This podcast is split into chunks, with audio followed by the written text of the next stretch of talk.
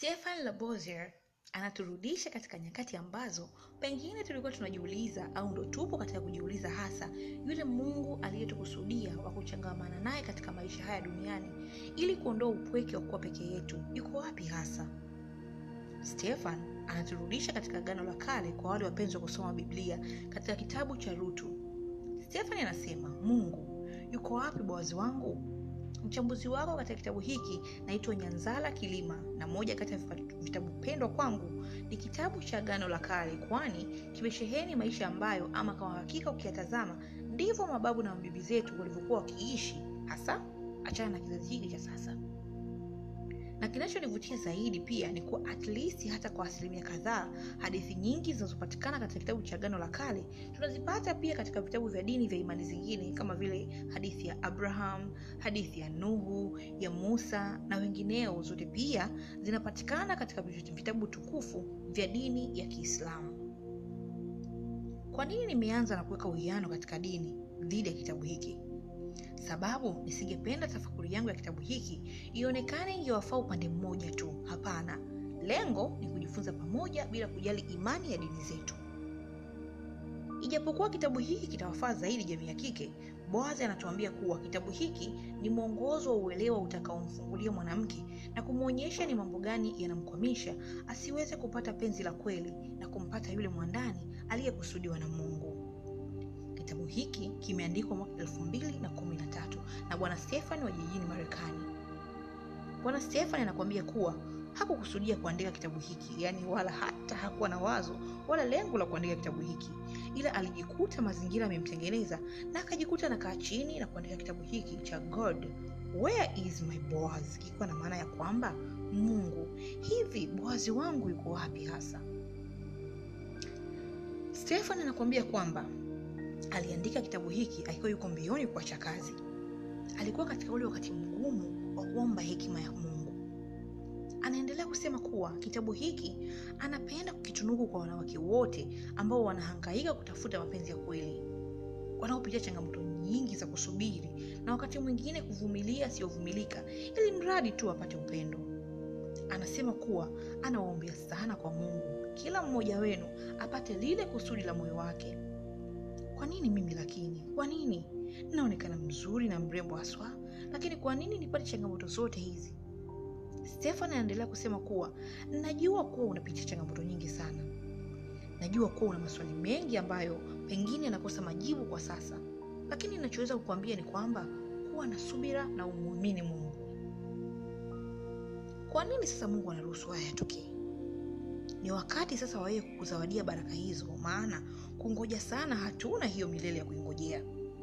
Unajikuta maskini ya Mungu, wewe ni mstaarabu kabisa, wala huna mambo mengi, una roho nzuri na uu mwema kwa kila mtu, unatenga muda wa kutosha wa kusali au kuswali, unamwomba Mungu sana, lakini kwa nini sasa hubarikiwi kumpata Boazi wako?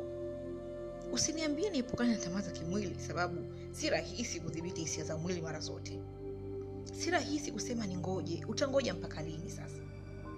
Na pale anapotokea anaeleweka, ghafla anayeyuka, unadhani ni kwa nini? Naomba nikuhadithia kisa cha dada mmoja hivi kwa ufupi sana. Dada huyu ilimlazimu kusitisha mahusiano yake ya miaka mitano ambayo hayakuwa mazuri sana, japo pia haikuwa rahisi pia kuyasitisha. Alipoachana na mpenzi wake huyo miaka mitano, haikuwa rahisi kwa yeye kuanzisha mahusiano mapya na mtu mwingine hakuwa akiamini tena mapenzi. Unaweza kusema hakuwa akiwaamini tena wanaume.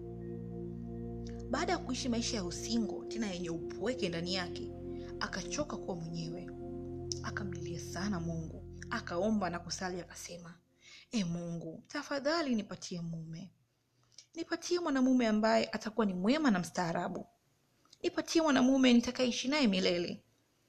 Kama umeshawahi kupitia nyakati hizi, basi utakuwa umemwelewa vizuri sana huyu dada. Basi ndani ya muda mfupi tu akakutana na mwanamume aliyefanana na zile sifa zote alizozililia kwa Mungu kumuhusu. Mkaka alikuwa ni mtanashati na mwenye kazi nzuri sana, hakuwa mtu wa kerokero na alimwamini Mungu pia. Kitendo cha yeye kukutana tu na yule kaka siku moja baada ya kumwomba Mungu kikamfanya amini kuwa huyu ndiye yule Mungu aliyemleta kwake. Basi wakajikuta kwa penzini na kwa imani yake yule dada akaamini na kuona kuwa kila kitu kipo sawa. Ajabu kwenye maongezi mkaka alipogundua kuwa mdada huyu hayupo tayari kujihusisha na mambo ya kingono mpaka watakapoana kaka yule akaamua kuachana na yule dada. Alishangaa akamshangaa na mungu.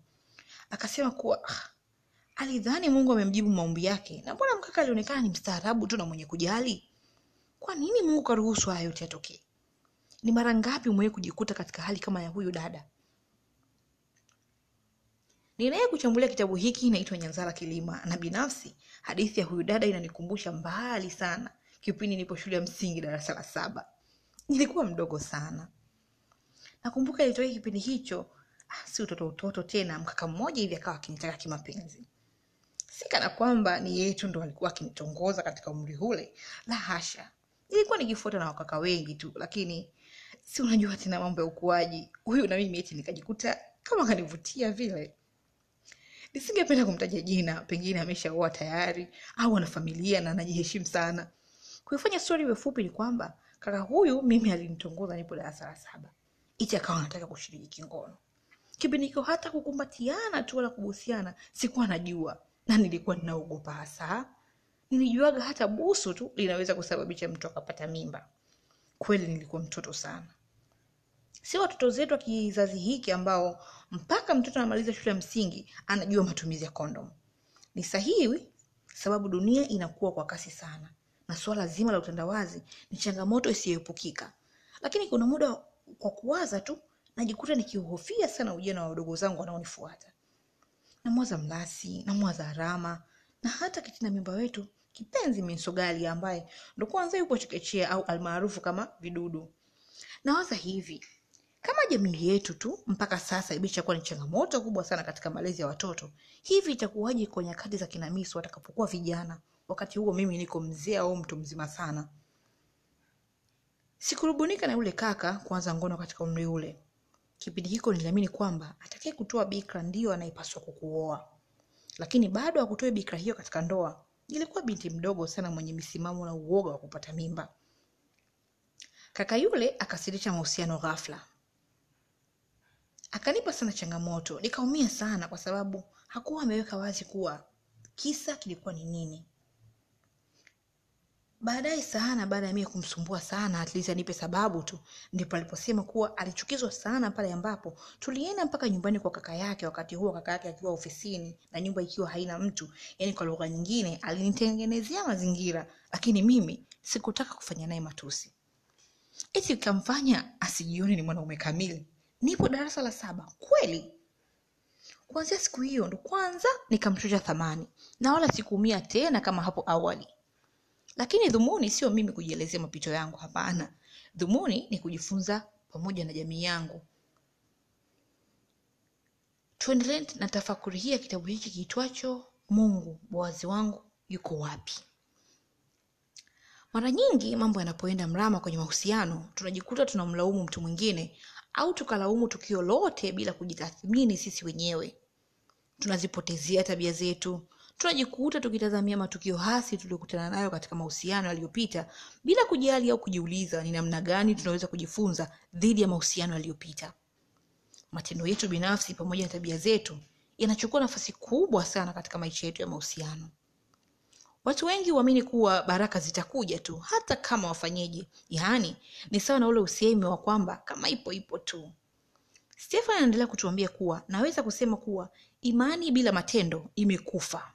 Ina maana ni lazima uwe na imani katika kila kitu lakini pia uwe na matendo fulani ili kufikia lengo unalolikusudia. Lakini anasema kwamba angependa kuweka mambo sawa fulani lakini stefan anapenda kusema kuwa angependa kuweka sawa mambo fulani bayana kabla hajaendelea. Anasema kwamba mimi sio mungu. Kwa maana ujumbe huu ni utoao ni kwa ajili ya kupata amani na kujiweka katika utayari wa kumpokea mwenzo wa kweli na kung'amua yule mlaghai. Lakini maneno yangu sio biblia ama msahafu kusema kwamba niko sahihi kwa kila jambo. Maneno yangu sio neno la mungu ila ni mungu amenipa msaada katika kuyaandika unatakiwa umwombe mungu akupe ufunuo zaidi wa kuwa yule aliyekusudia uwe. Pili anasema hauko peke yako. Usidhani kana kwamba sababu watu wengi hawayazungumzii mambo yao ya ndani ukadhani ni wewe tu ndo unaitaabika si kweli. Ya kustaajabisha ni kwamba mpaka wanaume wanapitia changamoto hizi. Wapo wanaume wastaarabu ambao wanajikuta wameangukia katika penzi na wanawake washenzi wasiojiheshimu wala kujua thamani ya wenzi wao kingine anajibu sipo hapa kukuhukumu bali kukusaidia. Yaani kusaidiana kwa pamoja. Kwenye kitabu hiki nimedadavua yale mambo yote ambayo pengine si rahisi watu kuyazungumzia. Si kana kwamba na hukumu watu hapa hapana. Bali tupo katika kujifunza na kuwekana sawa. Kingine anasema kwamba mungu hataki uwe na mtu yeyote yule bali anachokitaka kwako ni wewe kuwa na yule hasa aliyemkusudia kwako tuanze kwa kujiuliza na kujitafakari wenyewe. Kwa nini mungu akuletee boazi wako? Kabla ya kujiuliza kwanza mungu boazi wangu yuko wapi? Lakini ujue pia kuwa kujihusisha na mahusiano na mtu yeyote yule ili mradi mahusiano hujikuta unapata maumivu hapo baadaye. Kitabu hiki cha god where is my boss kinakufumbua akili na kukufanya ujitafakari kwa kina wewe mwenyewe dhidi ya mahusiano yako uyatakayo ningewachambulia kitabu cha rutu lakini naomba hii ikawe motisha kwetu sote hasa wale ambayo imani zetu za dini siyo kikristo. Pengine tujifunze kisa cha ruti hata kukisoma tu katika google ili tujifunze namna boaz alivyopatwa kwa ruti. Lakini pia badala ya kuhangaika na google basi unaweza kuorder kitabu hiki kupitia katika peji yangu ya instagram at kilima. Na hizi ni simulizi za nyanzi